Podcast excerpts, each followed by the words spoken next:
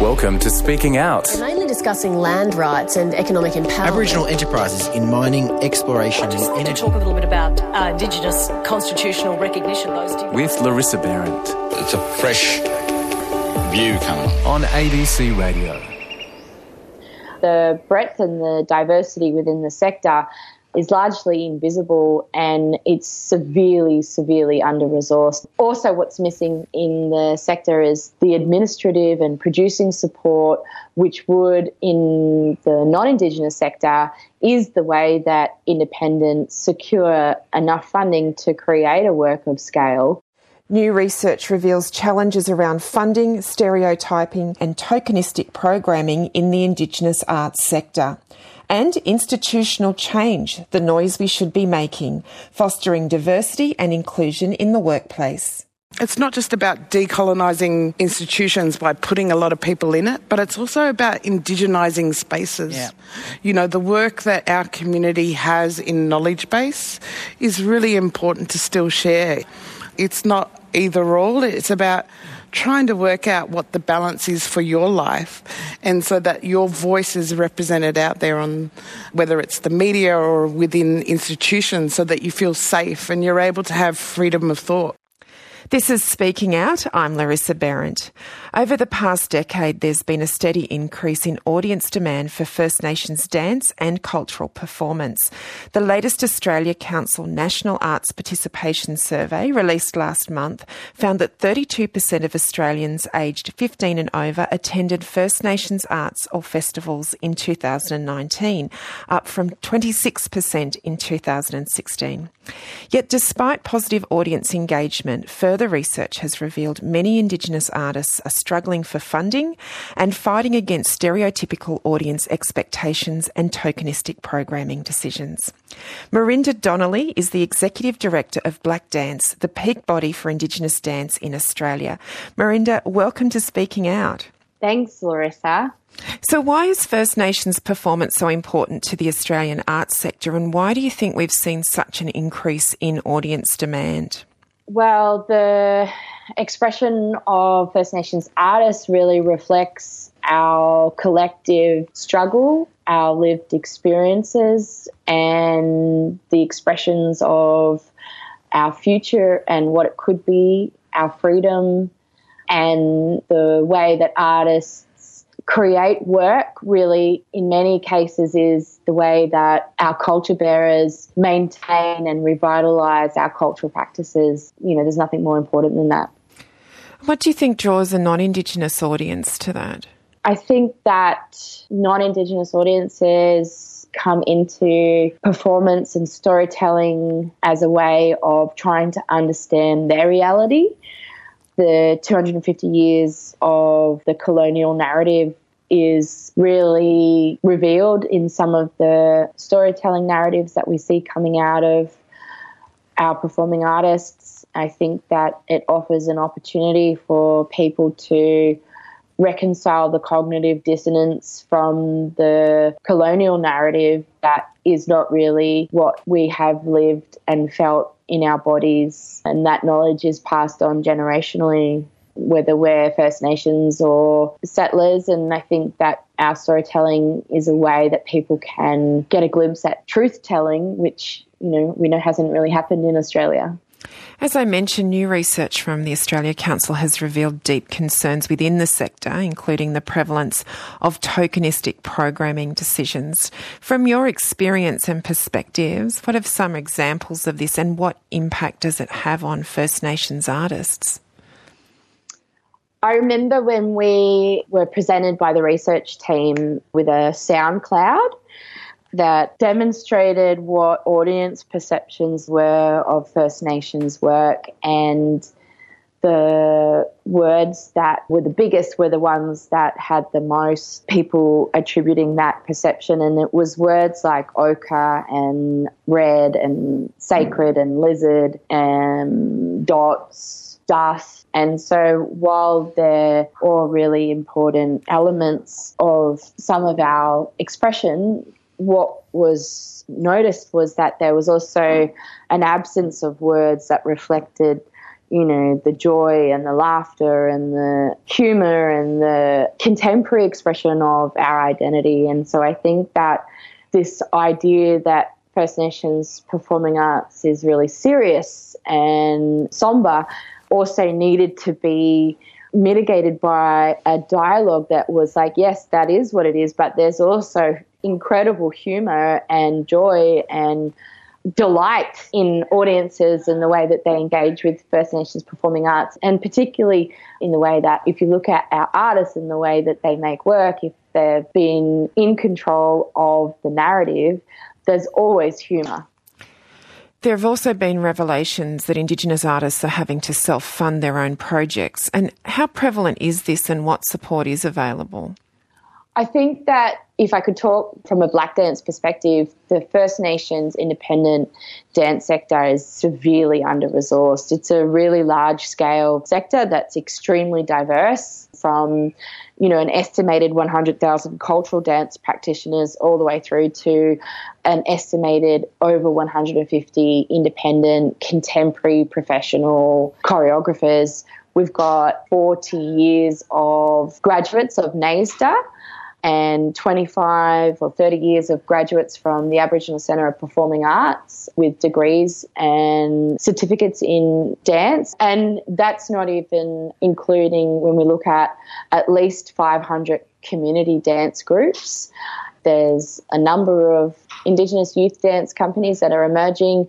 There's a whole cohort of senior Indigenous dance practitioners who have had company structures for years. We look at someone like Gary Lang, who's been up in the NT for 10 years with Gary Lang NT Dance. So the breadth and the diversity within the sector is largely invisible and it's severely, severely under resourced also, what's missing in the sector is the administrative and producing support, which would, in the non Indigenous sector, is the way that independents secure enough funding to create a work of scale and to embed into it the production values that presenters are looking for in performing arts centres. And so, when we think about the breadth of the First Nations dance sector, the under resourcing and the combination of not having enough administrative or producing support, I think that's why we end up in a situation where artists are self funding to make work. They're making work on really, really small amounts of funding, and they're seeing their peers all around them um, making works of scale and accessing, you know, commissioning and co investment models that mean that the independents are not able to create work that is competitive with their peers in the non Indigenous sector. How has the formation of BlakDance assisted in strengthening an Indigenous voice within that sector given all those challenges? That's a really good question, Larissa. Marilyn Miller founded our organisation in 2005 through the Creating Pathways conference, which included around 40 independent First Nations dance makers and in 2010, the organisation became incorporated. And actually, we're turning 10 and celebrating our 10th birthday next week with the premiere of a work that we've produced by Karul Projects and it's premiering in the Brisbane Festival. So, you know, what we actually do at BlakDance is we look at the consultation and the aspirations from the gatherings that we do and the key priorities that come out of the sector. And in many ways, we're still dealing with one of those key priorities back in 2005, which was how do independent First Nations dance makers get their work to be seen and premiere and tour. And 15 years later, I think that we're achieving that, but it's taken a lot of work and we've had to build a lot of capacity internally at BlakDance to get to the point where we're supporting one company to premiere. And of course, supporting one company to premiere is not enough. It's never enough. When we think about the breadth and the scale of the sector that we have got in First Nations dance, we need to be supporting 20 companies to be premiering and presenting work and touring. So, Karul Projects in many ways has become the pilot for the groundwork that we hope to do in a larger way with more companies over the next four years. There's long been a need for greater self determination within the arts sector. From your perspective, why is this so important and what impact would it have? We need to have Aboriginal control and autonomy over our affairs because otherwise we're always limited to what the white man thinks that we should have. So I think that if we look back at the original sin of the removal of ancestral remains and cultural property and the way that that's continuing to manifest in the current 21st century through the removal and the appropriation of our intellectual property, that would be one of the areas that would be important to have Aboriginal control and autonomy over. Also, if we look at the way that the performing arts sector works, recently the government announced a $250 million stimulus package for performing arts, which I guess the feasibility of that actually reaching artists and independent First Nations dance artists was explained through the notion of the trickle down effect where the $250 million stimulus package is supposed to stimulate industry, which is then supposed to reach independent artists. Unfortunately, that feasibility relies largely upon white decision makers, particularly at a time when our country is taking to the streets, as we always have done, but with uh, renewed visibility during COVID and chanting and shouting that Black Lives Matters, I don't think that it's good enough that the majority of the arts and cultural sector in Australia is led by white decision makers, which impacts whether First Nations independent artists will or will not be programmed. Just finally, this evening, there was a recent announcement about your involvement with Brisbane Festival, and I was wondering if you could share that great news with us. Yeah, I'm really excited to be one of the members of the Blak Curatorium that the Brisbane Festival has established. It's a journey that's been a long time in the making. I remember having a conversation when I first moved to Brisbane with Nadine McDonald Dowd, who gave me the lowdown essentially on the way that some of the institutions and festivals in Brisbane have operated and some of the history. And she talked to me and some others about the way that Brisbane Festival had been operating over a decade ago when she was there as a producer. And since then, Brisbane Festival has gone through, you know, could use the word journey, uh, with a number of local traditional owners and historical elders who make up the Indigenous Advisory Group. And just recently, with the announcement of Louise Bezzina as the new festival director, under her leadership, and you know, with the new CEO Charlie Cush, they have been able to create I guess, a model for self determination that is an aspiration for First Nations leadership to be decision makers within the festival. And the Elders Advisory Group have worked with them over a number of years to set up this structure. And, you know, it's a real privilege to be joining my peers, Alethea Beetson and Troy Casey and Amanda Hayman as part of the Blak Curatorium and, you know, work alongside Jermaine Beasley, who's the First Nations producer, and essentially report back to that elders group in our own autonomous decision making processes. You know, it's a really exciting model, I think, for a major festival, and I'm really excited about what the future holds with that kind of aspiration at this stage of the festival. Well, Merindah, thanks so much for joining me on Speaking Out this evening and for sharing all your experiences and insights with us. Thanks, Larissa. Merindah Donnelly is the Executive Director of BlakDance, the peak body for Indigenous dance in Australia. Speaking Out with Larissa Behrendt. The knowledge, the culture, the arts, the language, the law, and customs of Indigenous people. On ABC Radio. This is Speaking Out on ABC Radio, Radio National, Radio Australia on podcast, and the ABC Listen app. I'm Larissa Behrendt, and if you like what you're hearing, why not rate us on your app, and that way other people can find us and hear our stories as well.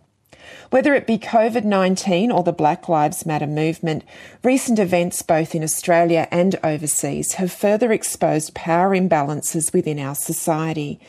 But with change seeming more likely now than ever, how do we encourage workplaces and institutions to embrace diversity? And what sort of benefits can this bring? Coming up, you'll hear highlights from a recent panel discussion held at the Sydney Opera House titled Institutional Change The Noise We Should Be Making. Right now, though, some music from Cairns born soul singer Mikael Laxton. Here he is with his debut single, Hold On. Something ain't right. I got a storm inside. it must be the moment in my life that it all comes down to you. There's something so right. When I look in your eyes, must be the moment that I really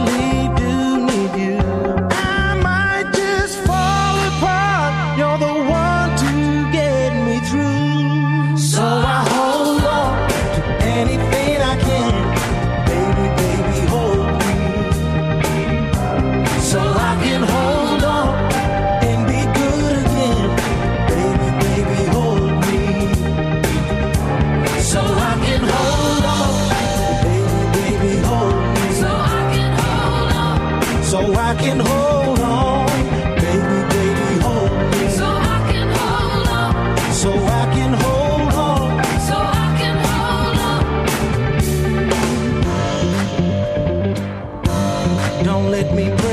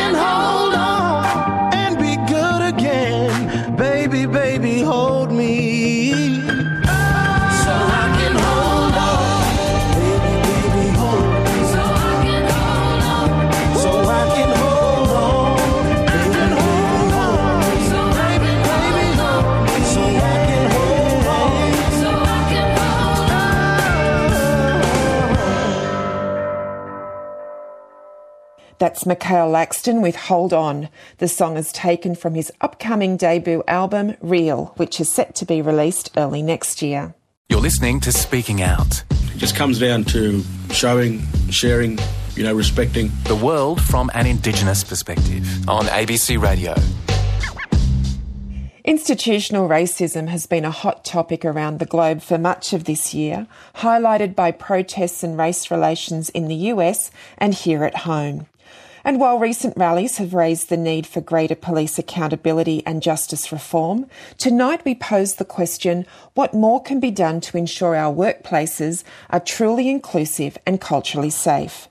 The Sydney Opera House recently hosted a panel discussion to examine this issue, as well as the importance of building capacity and changes that need to be made to employment procedures. Joining the conversation were filmmaker and producer Pauline Clague and head of Indigenous employment at the ABC, Philippa McDermott. Let's listen in now and we begin with Pauline Clague as she reflects on how her life experiences have shaped her work as a filmmaker. So, as a Yaegl woman, I suppose I'm from New South, northern New South Wales, the mighty Clarence River. But in a lot of ways, I was actually born in Alice Springs because of my mum's work up in Northern Territory. And then as a teenager moved to Sydney for education purposes. And so I think I've always had really differing views because of the fact that I travel. And I've become a traveller very early in life, both here around our great country as well as internationally. And I think being able to be in the world rather than observing it has been something that's really helped that. But of course, my mum's a part of a matriarchal line of a lot of aunties and, you know, with a couple of uncles peppered in. Um, and so, you know, those strong women have always been a part of cementing who I am. As a filmmaker, I think hearing the stories from around Australia and around the world has been something that's really taught me something. But I was really lucky when I stepped into this industry that we had elders that supported us into the industry. People like Uncle Bob Maza and Auntie Justine Saunders, Uncle Lester Bostock, you know, Gary Foley every once in a while when he comes in and out, and Wal Saunders at the Australian Film Commission, and people like Marjorie Anderson at ABC that sort of kind of were there just to help guide us into spaces that hadn't had a lot of Indigenous voices in before. Mm. And what about you, Philippa? Tell us a bit about your background and what's really shaped your worldview. Well, thanks, Larissa, and hi, ladies. It's so exciting to be here today. So I'm a Mununjali and Waka Waka woman. Mununjali is my grandfather's country, uh, which is Beaudesert through to Tweed Heads on the north coast of New South Wales, and my grandmother's country is Waka Waka up in um, central Queensland. And obviously, my Aboriginal community and family and country has shaped a lot of my worldview, but also my mother. She was Dutch and she came out here after the Second World War and met my father, and she had a very interesting, I suppose, introduction to Australia, being a migrant, not really knowing anything about Australia or Aboriginal uh, Torres Strait Islander people. And she met my dad and married a man, not really knowing what that meant, you know, to be Aboriginal. So she had a really interesting take on um, the world as well. Being Dutch, they're very direct, kind of practical people and my father was very similar to that, very hardworking. All our families were very hardworking and very practical and solutions driven.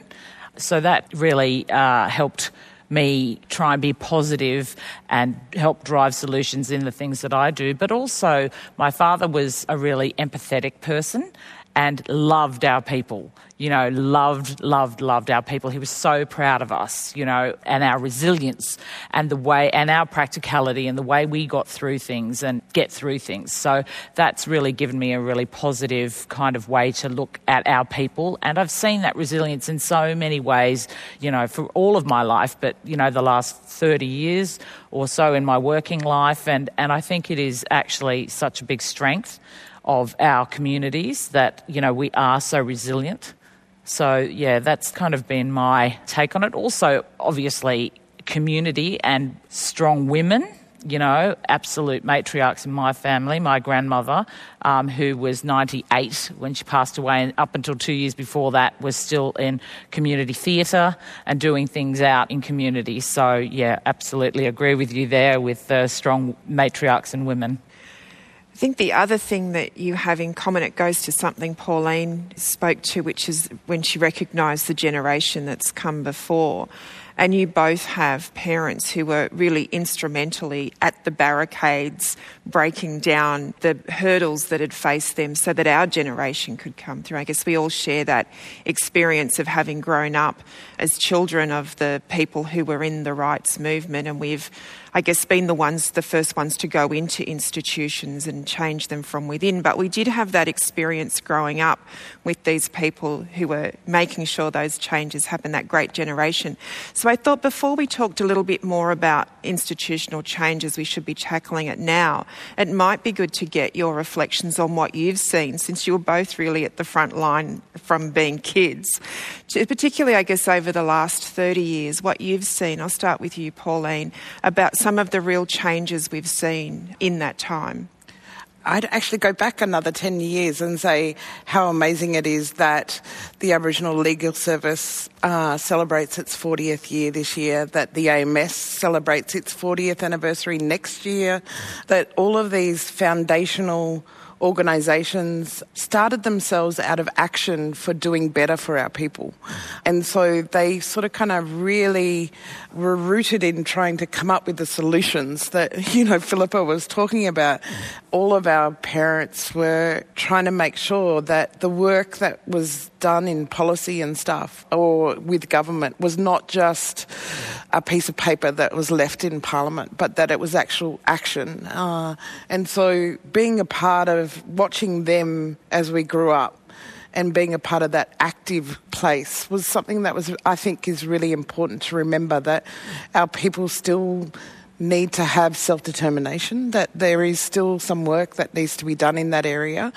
And that for me, the Howard government, I call it our era of complacency, sort of taught us a little bit of non action in a way, because we had to learn how to survive against rules that were placed into the way of communities being able to do what they needed to do to make sure that communities were safe and communities thrived. And so I think I have an issue with reconciliation as a as as a part of that era because I didn't see a lot of action within that sort of space. It was a lot more of a sort of smokescreen of work that should have been done a lot more on the grassroots. And so I think a lot of us have stayed within the grassroots at times. Uh, you know, I work within institutions, but I very often don't stay within those institutions because I know there's work to be done back out in the community as well. So I think that's where, for me, we're at another preface, like where we're about to try and see what the change will be and how do we change and affect that future so that there's a lot more action attached to it. Before I ask Philippa that same big picture question, I wonder if we could just get a also a snapshot from you. You've worked so much in the in the area, particularly of film and television, of what you've seen in terms of those changes. A very important area because it relates to our storytelling and our visibility. What do you think have been some of the fundamental changes we've seen? I think, like most filmmakers, when we first, when you first get given the tools to have the voice, you do the sort of kind of autobiographical sort of stories, you know, like, and we're now seeing, you know, when we first started, we could count on our hands the amount of filmmakers that were around us 30 years ago. And now when you look at it you hardly know some of the new ones. It's so amazing. Technology has allowed us to increase the space to engage people in different ways, but also we're allowed to have the freedom of being able to move into other areas of genres and you know it's not just documentarian work that we're doing anymore it's being able to play within the spectrums of all arms of television.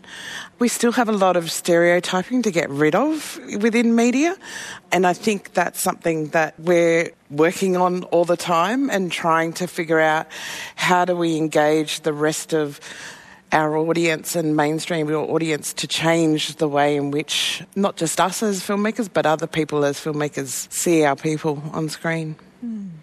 I also want to get into those details with you too, Philippa, but just to go back to that big picture question of, from your perspective, what have been some of the bigger shifts that you've seen, particularly in institutions over the last, I could say 40, I was being polite and saying 30, they're all of a similar age, but you know, over those, those last few decades. Yeah. Well, really, over that period, I mean, I started working in Aboriginal affairs was my first job out of uni. I studied journalism and politics, and I worked in Aboriginal affairs. So the change that I've seen, literally, has actually been enormous. And I think it's hard to explain that to younger people. But initially, and even before that, so that was kind of late 80s and early 90s, but before that, I think through the 60s and the 70s and the changes there, Aboriginal people had a seat at the table then. Mm. You know, like they were literally working with ministers and politicians and they were taking our concerns seriously. And we made all of those amazing changes like the ALS, you know, self determining ALS, medical service, etc. And then there was that kind of seismic shift after ATSIC and, and, the Howard era that really disrupted a lot of that progression. And so you kind of you think, oh, you know, we, we went backwards. But in some ways, I think it was quiet, the progress we were making. And what took over from that was reconciliation uh, institutionally, I think, and a people's kind of movement. And I really can say that I was never a great fan of reconciliation in the beginning. I always thought it was something for white people, you know, like what do we have to reconcile? You know, they changed the frame of that and changed the name as well. It wasn't, you know, the Council for Aboriginal Reconciliation. It's now Reconciliation Australia. And we've actually been on that journey for 30, nearly 30 years.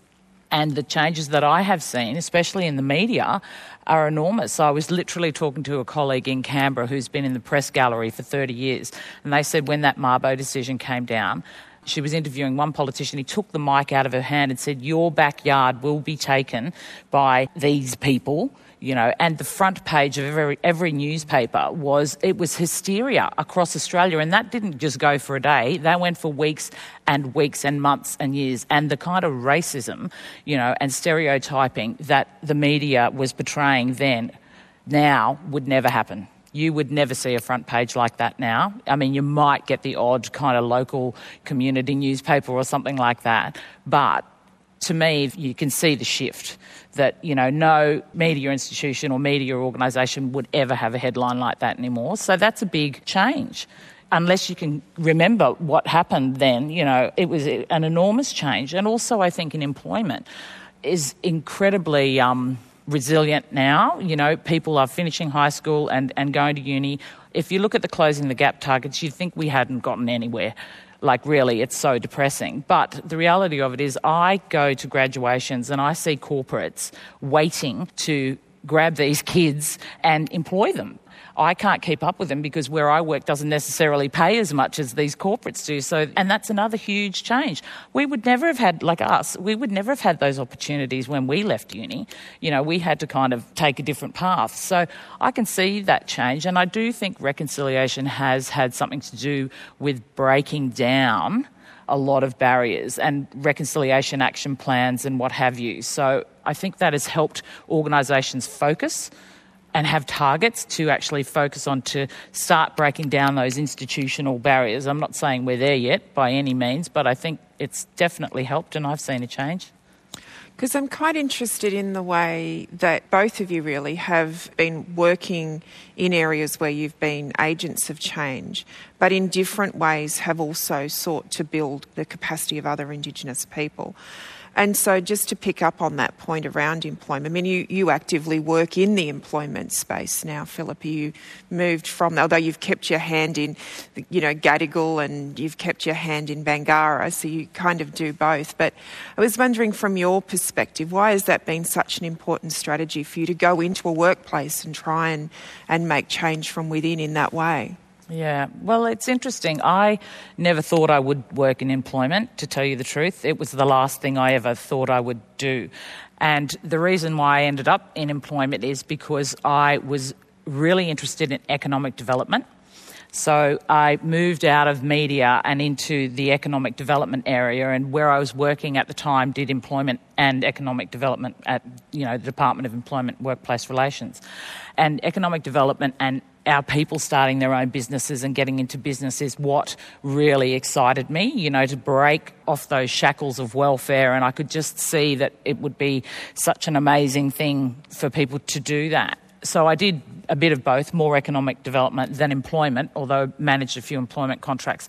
But that was on a macro scale with industry. So working with companies like Wesfarmers, doing contracts with them, getting, you know, three or four hundred people in at a time. So really looking at the bigger picture across various industries. And I'd never worked in an organisation doing employment, like at that kind of micro level. And then I got the job at the ABC, and it was weird because I understood media. It kind of worked because I knew, you know, the industry, and also, you know, the idea of doing the employment stuff really interested me because the thing that I love about media and I, is, is the truth telling that we can bring to that, and also knowing that we had to get more people and more capacity in the media of our people telling our stories from our own perspective. So it kind of was my dream job in one sense because I could kill two birds with one stone. And so that's what's been driving me there is getting more employment there. But, you know, there are barriers in every institution and reasons why they hadn't had that many people there before. So that's kind of what we're working on now is trying to break down those institutional barriers that have been holding people back. And you know, there's a myriad of things that you need to do in that space. And it's interesting, but it's hard work. you know, you, it's going through policies, procedures. It's it's that kind of banal that you have to go through. It's HR practices. It's what have you. But then it, for us in the media, it's also you know looking at the images that journalists are using when they're telling stories, stereotyping people or old images or what have you. So you know on every level you have to go you know through the institution to see where those blockages and barriers are. And it's not easy. And I can't imagine in another industry like the legal profession or, you know, the justice system, they're not insurmountable, but it takes a lot of work and dedicated people to do that. Mm. Pauline, it's hard to find another filmmaker who's probably done as much to train and develop through other Indigenous filmmakers as you have. You're constantly running a whole range of training programs and encouraging all kinds of people, including myself, to get into filmmaking as a way of telling stories. So, in a way, I think you've you've done a similar thing where, in your own right, you've been a, a filmmaker who's been telling stories and you know gone into areas like being at the forefront of the setting up of NITV, creating new institutions and new opportunities. But you've really got a focus on capacity building, slightly different to Philippa, but you know I think it's in a way a similar goal. Why has that been something that you've been so committed to? Probably because being one of the first producers uh, and being out on your own, I needed other people of like minded around me. And so I needed to train people. And, you know, when we started Message Stick back at ABC, we said we were going to turn a six part episode into 40 eps. And so we needed 40 directors around the country. And so we just like thought, let's take it out and let's find the filmmakers and let's train them and let's put the effort behind it. I think I was really lucky that I was trained well at the film school and given the tools enough to be able to dialogue it across to other people. I believe that a lot of our community needs more pathway training as well. And so I spend a lot of time mentoring people for years rather than just doing a one off training thing. The young kids that I've been training for the last couple of years, I still cook them dinner once a week during COVID and drop it off and give them food and check in and see how they're doing and try and come up with creative ways for them to keep doing work while they're in this strange time. And I think that that's something that's really important to our community because identity is also about being able to have the voice. It's no point not having the tools to be able to have your voice because then you can't engage with the rest of society if you don't feel like you're valued or you're seen on screen. And so at the moment, we're about to work with a couple of really young kids just because I feel like there's that early childhood stuff that needs a little bit of work. And I think that's one of the things that, even working at NITV, I was at the film school just before it, and I left the film school because I was like, now I need to create the pathway. And so I went to NITV to create the pathway of some, you know, filmmaking techniques and some stories that people could do around the country. And that's how Our Stories Our Way Every Day started. And I think that's something that's really important for us to do because it's not just about decolonising institutions by putting a lot of people in it, but it's also about indigenising spaces. Yeah.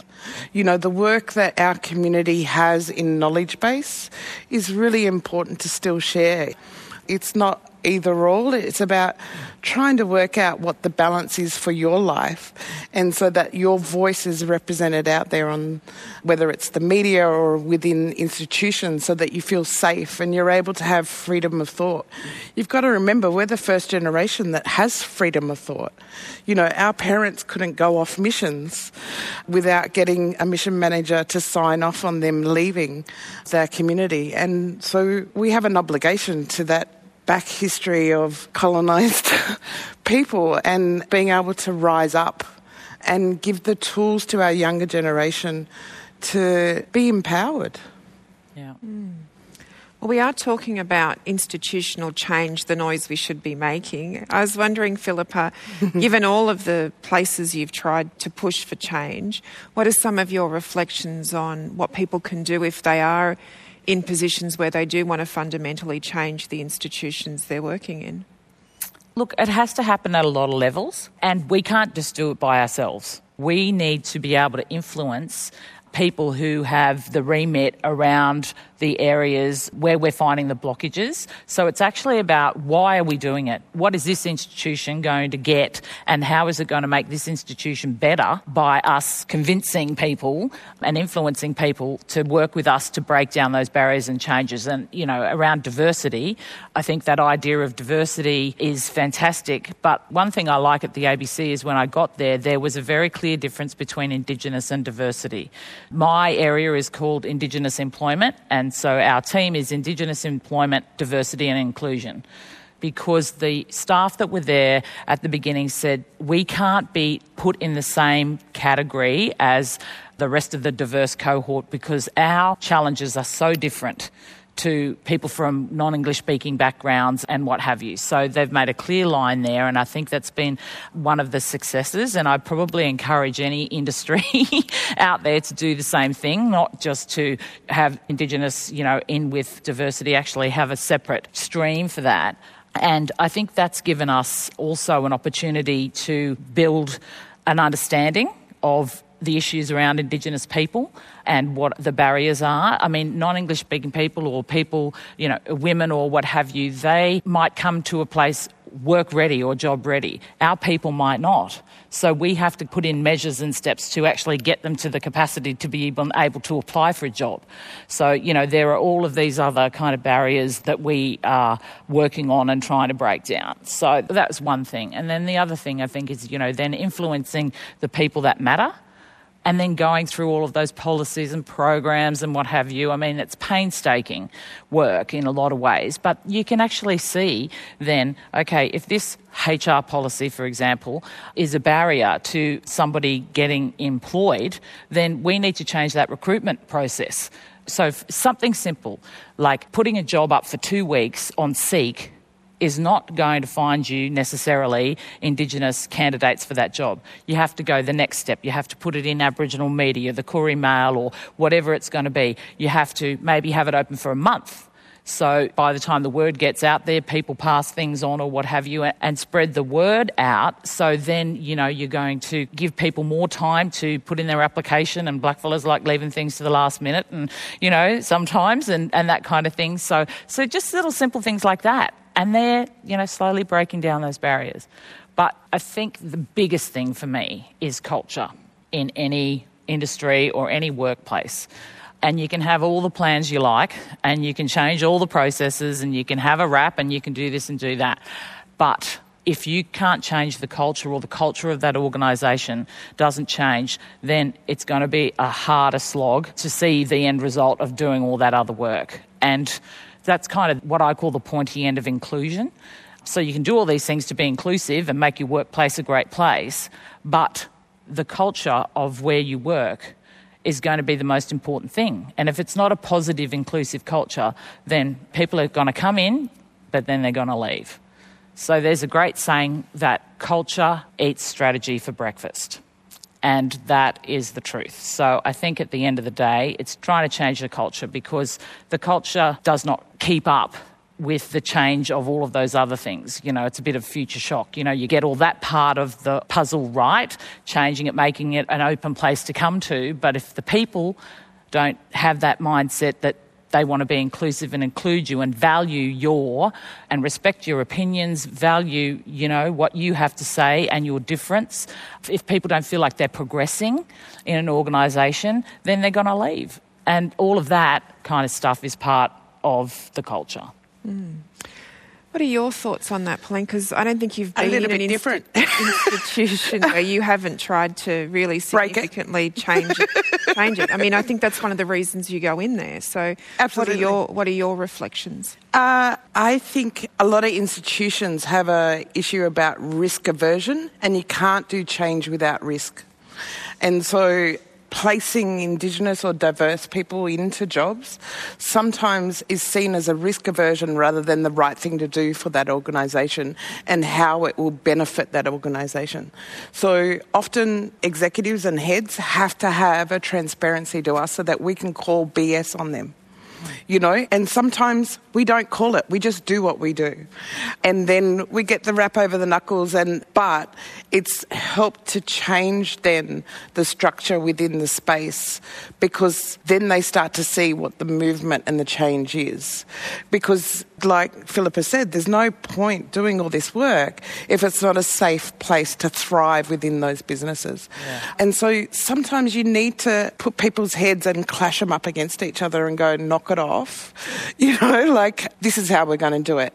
And that's why I'm saying for me, sometimes it's not just about decolonising or opening that space, but it is about indigenising those spaces. It's about showing them what the richness of having many cultures in a space will do to lift the way in which they thrive themselves.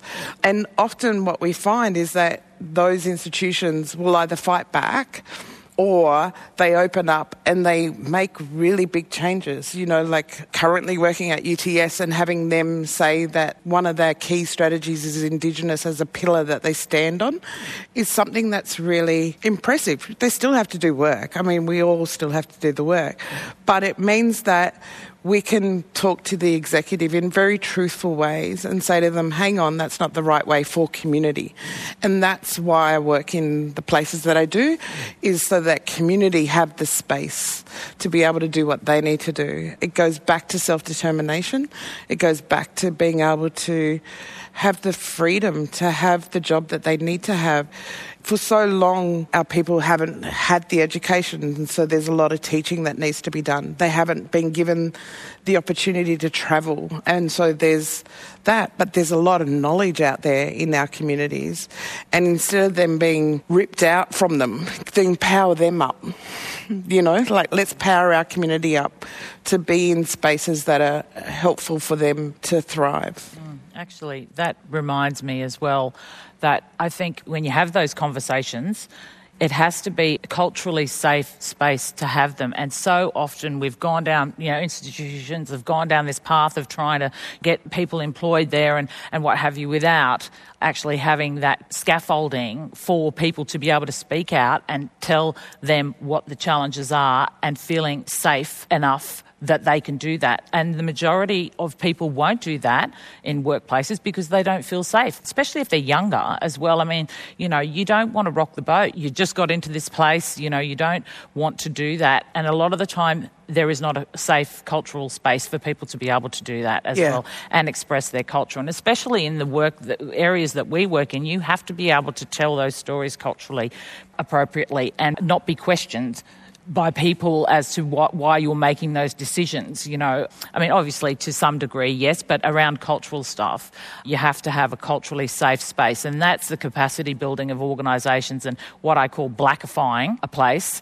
That is the kind of the next frontier, I think, is mm. is us trying to build those culturally safe spaces given the times we're in, is this an opportunity actually to rewrite the way some of our institutions are working? What are the opportunities? I know it's a big question and we've not got a lot of time, but I'd just be really interested to get a couple of your thoughts about it, and I might start with you, Pauline. Yeah, I think institutions are into risk aversion during COVID. That's the issue. And so it's about how do we power up now to get ready for once COVID in some shape changes a little bit so that we can go back into society. But also to understand that as storytellers, we understand non-linear systems. And so a lot of our community is actually thriving in COVID. And we also know what it feels like to live in poverty. We um, have very good tools in terms of champagne existence on beer budgets. And so you know, there is this element of going, oh, okay, and we're used to being under the thumb of government policies.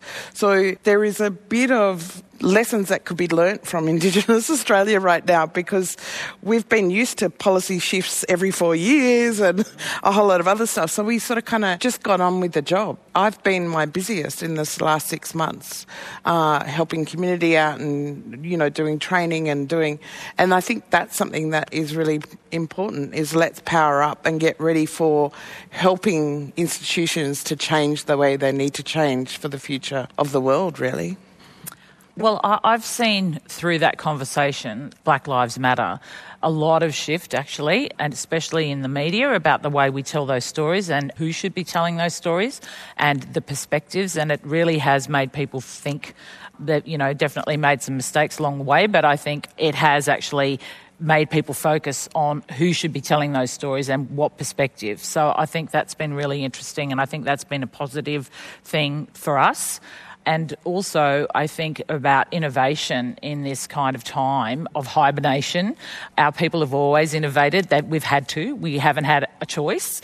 We've had to be resilient and innovate all the and time. And adaptable. And adaptable and flexible. And we have actually been doing that forever. That's why we've been here for 60,000 plus years because we have innovated and adapted to our environment or whatever the challenge is.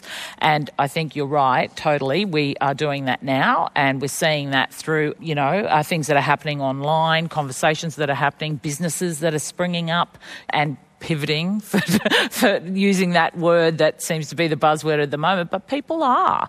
And the conversations shift, and we are telling the conversation now. So I think it, it's actually been a good thing, and I, and I love this idea of working from home. I think that for us, is going to be another really fundamental shift because we can be on country and we've got if we get the NBN or whatever, we can be anywhere and do our job. And I think that is going back to communities and being able to work from there is just going to revolutionise so much stuff, and we can bring all that capacity back. But also that strength of the motivation of the we. A lot of us talk in the we a lot. We're not in the I. And so even under COVID, I haven't been able to go home. I won't risk it. I've went home once very early while I could and I think for me, it's about also that thing of understanding that there is a community that's here and how do we integrate and help each other out in this space. You've just heard from filmmaker and producer Pauline Clague. She was joined in conversation by Head of Indigenous Employment at the Australian Broadcasting Corporation, Philippa McDermott. They were speaking as part of a panel discussion held recently at the Sydney Opera House titled Institutional Change The Noise We Should Be Making. And a reminder tonight's recording was an extract from a talk held at the Sydney Opera House. If you wish to hear more conversations like this one, be sure to check out their podcast, Ideas at the House.